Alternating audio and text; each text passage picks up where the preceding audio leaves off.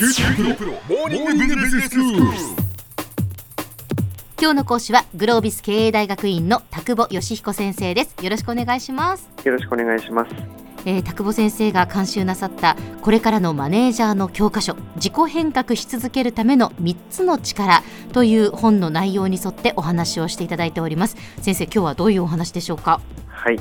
前回はですね、一目置かれるような素晴らしいマネージャーの皆さんが何か例えばスキルを身につけなければいけないというような状況になった時に自己変革を深め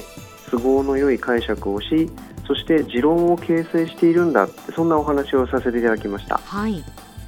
でこの話だけをするとですえねーなんかこう素晴らしいマネージャーっていうのはもう常に素晴らしいんじゃないかと。だからそのある意味自分とはもう全然別世界の人になってんじゃないかみたいなはいはいはい、なんはかそんな印象を持たれる方もいらっしゃるんじゃないかなというふうに思うんですよねい。そうですね今日はですね実はそんなことありませんって話をしてみたいなと思うんですね。ほうほう心強いです、はい。まあ、結論の一つを最初に申し上げちゃうとすればですね、はいやっぱり素晴らしいマネージャーの皆さんも紆余曲折いろいろあるんですってことなんです。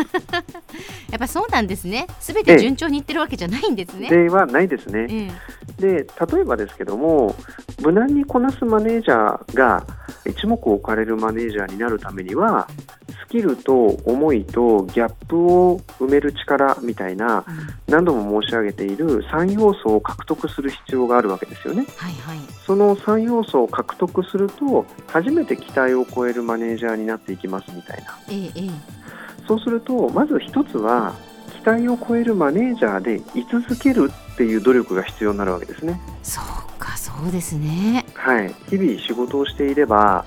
やはりなんかこうやる気を失わせてしまうようなことが起きたりとか、まあ、いろんなこと起きるわけじゃないですか、いはいはい。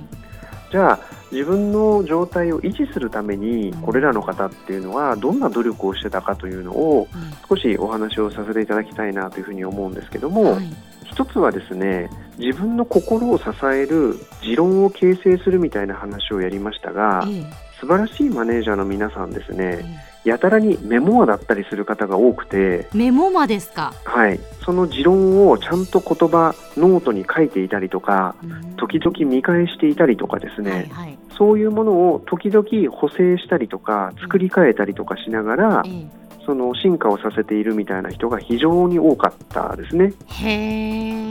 えもう常にやっぱり書い書いてらっしゃるんですね。なんか手そう帳なりなんなんですよね。なりにね。はい。そしてこう自分の目に届くところにちゃんと置いておくってことですよね。はい、でこれは本当にいつも思うことなんですけども、人間って多分目の中に入らなくなったものつまり見えなくなってしまったものをですええねずーっと意識し続けるとかっていうのはなかなか難しいんだと思うんですよ。はいはい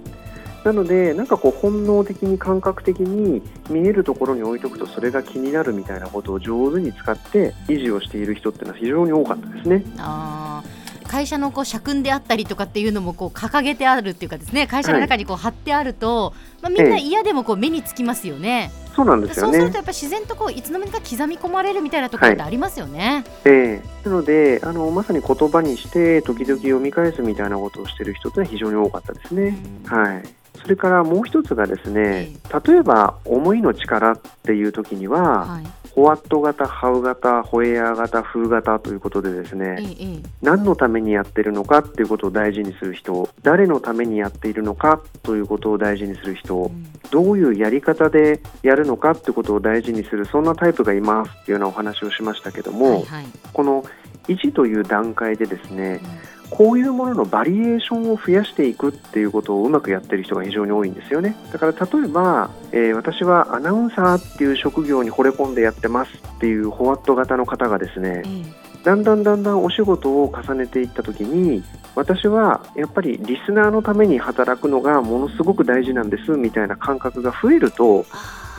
例えば一時アナウンサーというお仕事をしないところに行ったとしてもですえねえ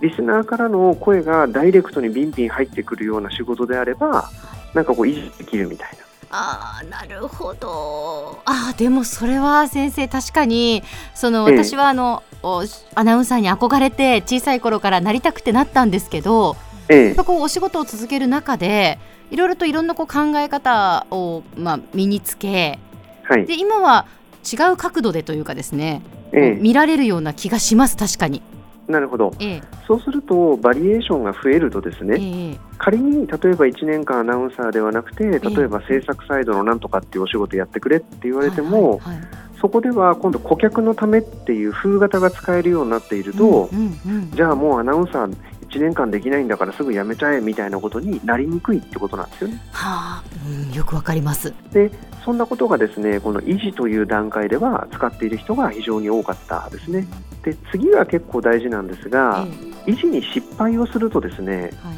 期待を超えるマネージャーの要素を失ってしまう場合っていうのは当然あるわけです。はいはい。例えばもう完全に時代の流れについていけなくなってスキルが追いついていかなくなってしまったとか。ええええ。その場合には回復をさせなければいけませんよねそうですね。と。はい、これで一度失ったものを回復するってかなり大変な気がするんですけど。そうなんですよね。でもこの回復もですねいくつかのパターンがありまして、はい例えばこういう場合ってですね結構丁寧に過去の棚卸しをして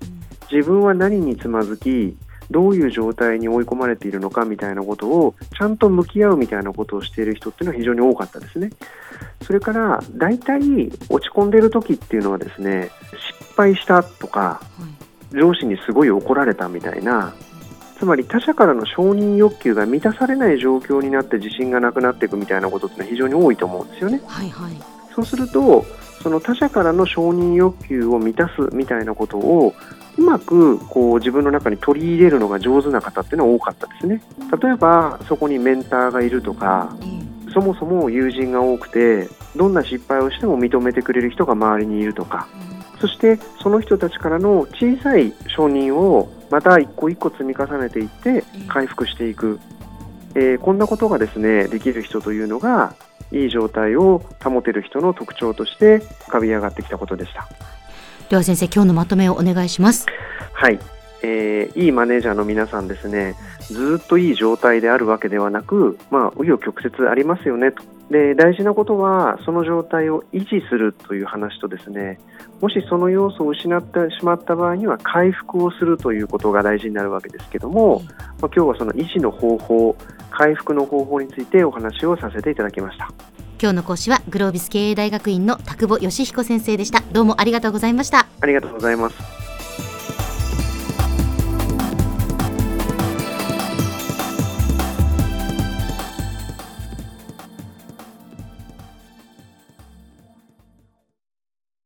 QT PRO は通信ネットワーク、セキュリティ、クラウドなど QT ネットがお届けする ICT サービスです九州中に展開した光ファイバー網を基盤に一番身近なビジネスパートナーとして九州の企業自治体の皆様をサポートします。詳しくは QT プロで検索を。